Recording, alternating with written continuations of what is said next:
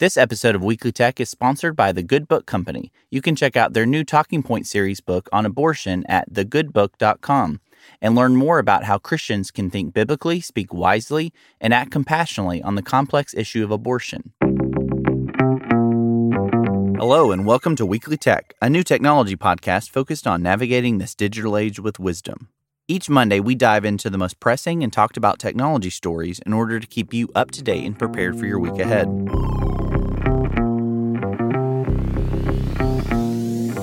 Weekly Tech is brought to you by the Ethics and Religious Liberty Commission, and I'm your host, Jason Thacker.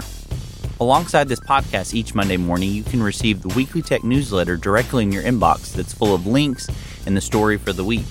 You can sign up to receive this briefing each Monday morning at jasonthacker.com slash weeklytech. And as always, all of the links that we talk about will be available in the show notes. This week's big story comes from a piece that I wrote for the Gospel Coalition about personal privacy in the midst of a pandemic. While in the middle of a pandemic, we've experienced a lot of different ethical questions as the church and as Christians. We're faced with questions about isolating from one another and risking this economic downturn that we're in. And if we're honest, it really does affect the poor and the vulnerable more so than it does other folks. But also, it protects the elderly and the high risk. Or do we risk public health by keeping the economy open? Among all of these different ethical questions, one that is kind of rising to the forefront in a lot of people's minds is the debate over personal privacy and public health. Do we give up our sense of personal privacy to fight this virus, or do we protect our privacy and possibly extend this viral pandemic that's affecting our communities and our health?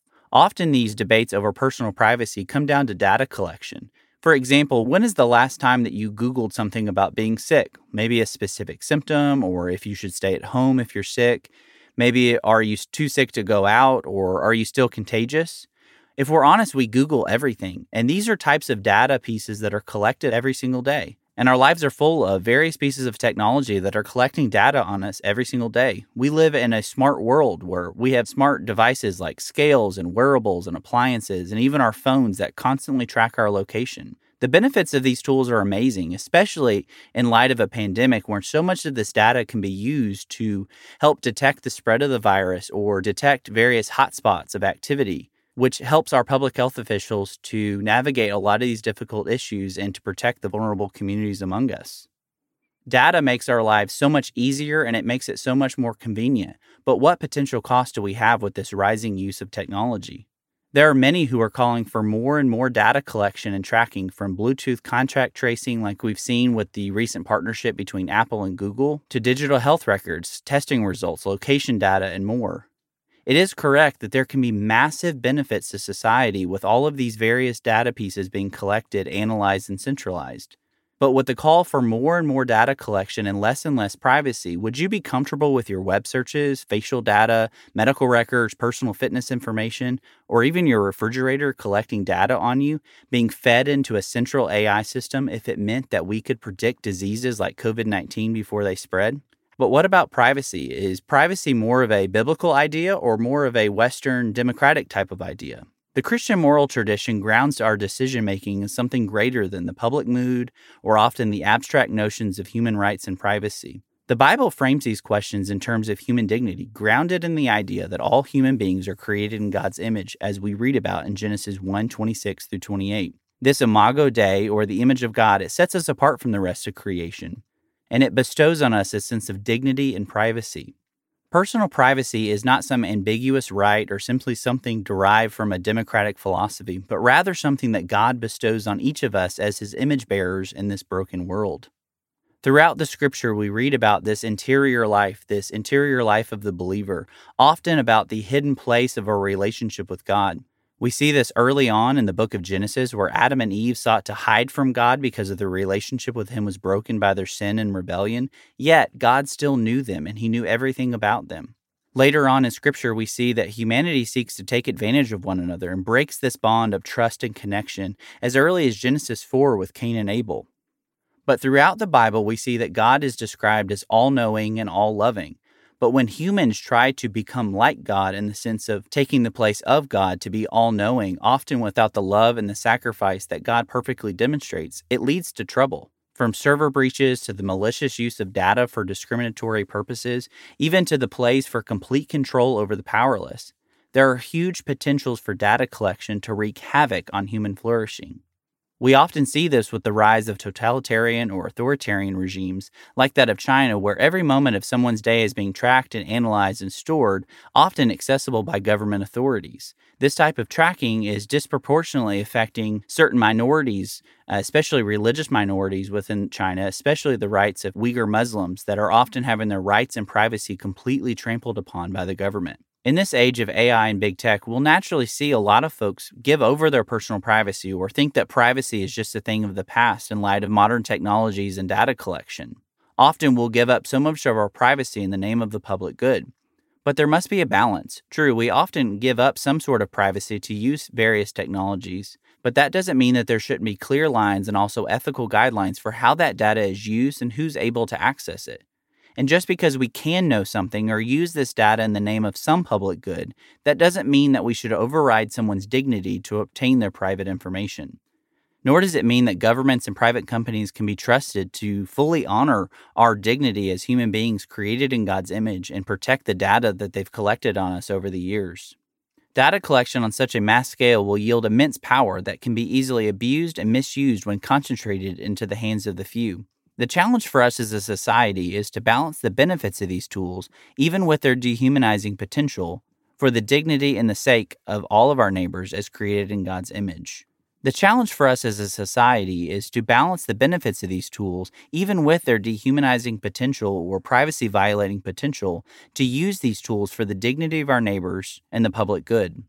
We must each carefully consider then how chipping away our privacy for the sake of what might seem as a greater good, however we define it, does set a precedent for justifying future encroachments and future undermining of human dignity. If you want to read this full article or anything else we talk about here on Weekly Tech, you can check out the show notes or visit jasonthacker.com slash podcast for more. Each week on Weekly Tech, we have what we call the Rundown, which is four to five different technology stories that we should be aware of as we prepare for our week ahead. First up is a story from the Morning Brew, where Twitter has announced a new blanket work from home policy, which signals a massive shift within the tech community. This is going to be interesting to keep an eye on as other companies may follow suit. Next up is a story in New York Magazine where Scott Galloway talks about the future of education post pandemic. With all of the various post pandemic predictions about what life will be like after this pandemic, we need to take a lot of these different types of predictions with a grain of salt. But the shifts are really interesting to see, especially in light of education practices. This week, I'm even taking a remote doctoral seminar where I'm talking a lot about these contemporary issues. While some colleges and universities have plans to open this fall, others are still debating if they're going to have the fall semester online, maybe even extending into the spring. This will have a massive economic and student life impact on the nature of education as well as to the quality and the type of education that students receive. In this story in New York Magazine, Scott Galloway, who's a tech veteran who teaches at New York University, predicts that a handful of elite universities will soon monopolize higher education because a lot of smaller colleges and universities are going to have a hard time keeping up with a lot of the modern technology needed to have these courses online. Next is a story from Gizmodo about how our smartwatches might help to detect COVID 19. There are a lot of interesting stories on these wearable devices that many people use and depend on each day. In this story for Gizmodo, Victoria Song writes about the many uses of smartwatches in health tracking, such as tracking our respirations and heart rates and more. While there are massive potential here about helping to slow the spread of disease and detecting viruses like COVID 19, the tech is honestly just a ways away from being really useful in the midst of this pandemic. But I think that this will be coming a lot sooner than we think.